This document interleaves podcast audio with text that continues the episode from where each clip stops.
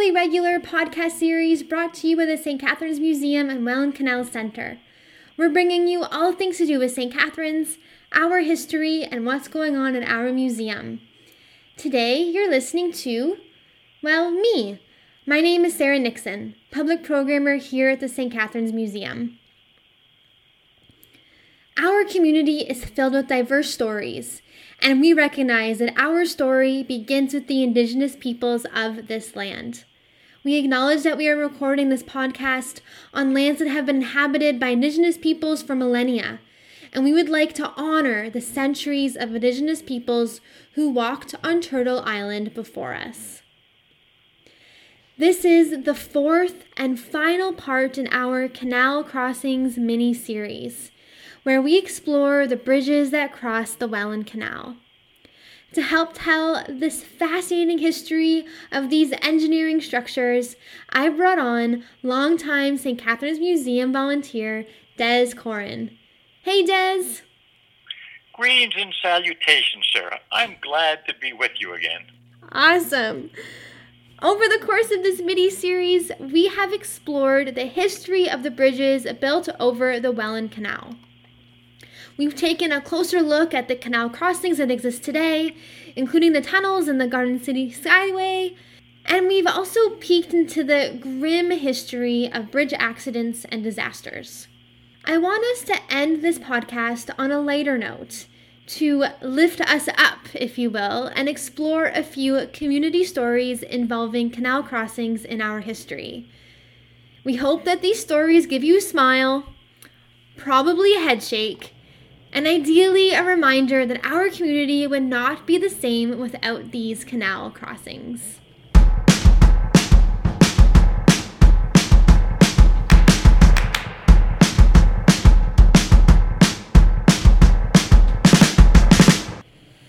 Okay, Des. Our last podcast considered the dark history of accidents on bridges. Not that any accident on the bridges are happy accidents, but can you share any stories that end on a lighter note? Of course. Let me just delve into a couple here. The first that comes to mind would be July 23rd, 2013. We're driving our truck, our brand new uh, pickup truck along Lakeshore Road. Uh, we're past Arthur Street. We're now headed towards the canal, past the uh, junction of Bunting Road. And the light is red, but the bridge isn't starting to go up. So ah, I know I can I can run this and get across. And then oh, son of a gun, the bridge is going up. So slam on my brakes. Now what happens? I'm going to back up. Oh, I can't. The safety arm has come down behind me. I'm trapped. I'm trapped. That big bridge is going up, and that heavy, heavy counterweight is coming down. Oh no! Now, yeah, I live here. I know the Seaway will see me and stop the bridge. No problem. But they're not. It's coming down. Now, I got the wife with me, so we'd better bail. And that's exactly what we do. We bail out, and gosh, that big counterweight crushes my brand new truck. There's a guy from the Standard, he's taking pictures. And then there's a policeman who gives me a, a ticket for running the red light. Now, that was all reported, maybe not quite so colorfully, but that was reported in the St. Catharines Standard, uh, July the 23rd. It was on the like the, the paper had the initial front page. There always was a page called uh, local news. That was the headline. That was the main story that day. What happened to a person who decided to take a chance on the on the red light? Oh no, my gosh, what a close call. I do want to say that we decided not to mention any names since 2013 is a pretty recent history, but we thought that this very close call on a bridge definitely deserved some note in this podcast episode. uh, Des, what about any unusual incidents involving ships? Well, whenever we're thinking uh, Lock 1 and Bridge one on Lakeshore Road. Another story jumps to mind, that being April. This was also again in the St. Catherine Standard. On the local news headline page, it said, Laker hooks a whopper. a car. and what happened, it tells you that two days earlier, a ship by the name of the Baie St. Paul. Now, the Baie St. Paul was a brand new ship built by, uh, actually, it was built in, in China, but the CSL brought it to Canada in 2012. It was, it was, like I said, a brand new ship. It had dropped an anchor on the other side of the, of, of the bridge in the Port Weller entrance and then when it started to pull the anchor up, it had snagged onto a rusted out car. I just wish I'd been there that day to see this because I can just imagine what the big ship with a, a car dangling. Ultimately, they had to bring in a crane and divers before the ship could actually depart. So uh, just a not a necessarily a funny story, but I, I kind of like to see a big ship dangling a, a, a car from its anchor. I agree that that would absolutely be something interesting to see as a ship dangling a car from its anchor. All right, so as a kid, I was always afraid of being caught on the bridge as it was lifting. When crossing a lift bridge, I would shut my eyes really, really tight and wait until the rumbling of the car wheels on the bridge to stop before I opened them again. Do you have any stories of people being caught on the bridges? Well, the first story there comes to mind was May 1936. Now, if you put that in context, the canal opened 1932. So this is a the canal is like a, a new thing at this point in time and very, very significant. The Governor General of Canada, Lord Tweedsmuir, and his wife, Lady Tweedsmuir, came to St. Catharines on a visit. And part of their itinerary was to go for a ride on Bridge 5, Glendale Avenue. So they're on the bridge. They go up to the top. Now, that bridge has a lift of 112 feet, so that's how far they are above the bridge. They were entertained and uh, by uh, Mr. C.W. West and Alexander Grant. Now, those two gentlemen were the present and the past superintendent engineers of the canal, so they were totally conversant with all the mechanics. And if you think 1936, uh, the top of, of that the bridge, General Motors wasn't there. That was just you know that was just empty land. Uh, now you had a fantastic view of, of the of the flight locks, but that's what they would see. And I, I can just imagine the Lord, like whenever he was asked his opinion, he said it was a magnificent view, and I, I can I can just visualize a Lord at the top and that's what he could see. And that's uh, that was uh, in 1936. Oh wow, that's fantastic! It's funny to think of Glendale Bridge being this VIP tourist attraction where these very important people, the Lord and Lady Tweedsmuir, they visit Niagara, they get a tour of the Welland Canal, which, like you say, is this very new engineering marvel that just opened a few years earlier, and they ride Glendale Bridge kind of like a, a Ferris wheel or something. I can I can just imagine. Yes.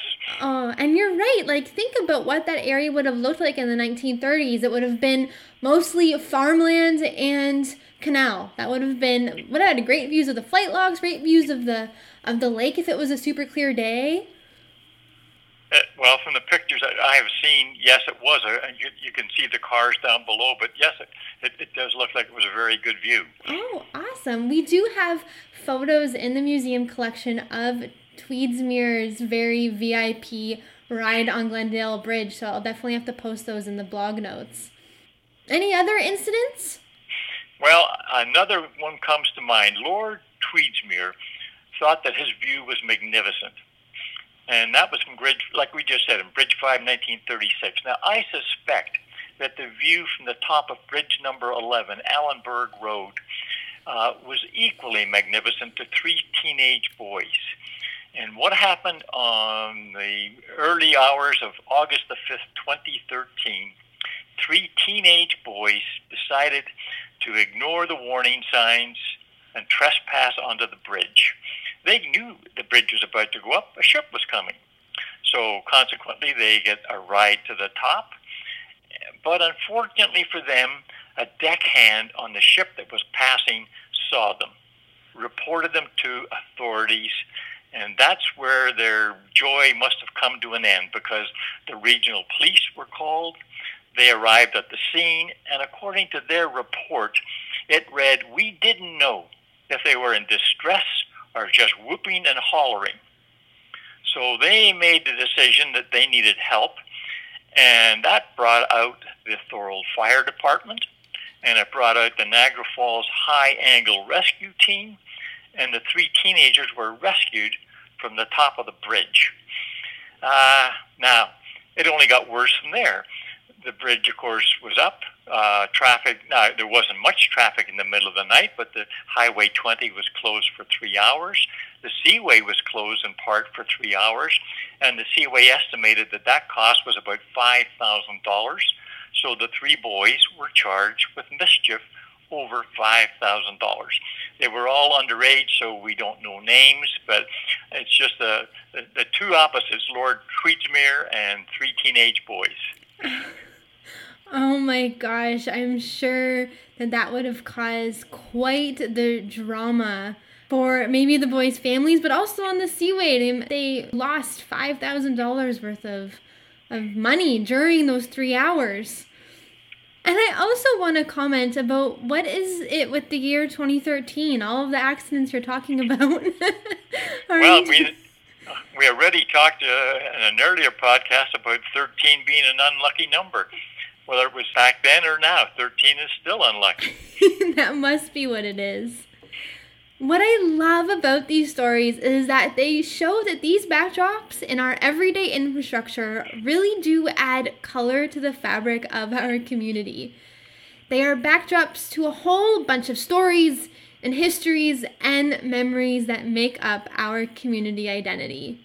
I really don't think we'd be the St. Catharines we are without the canal crossings.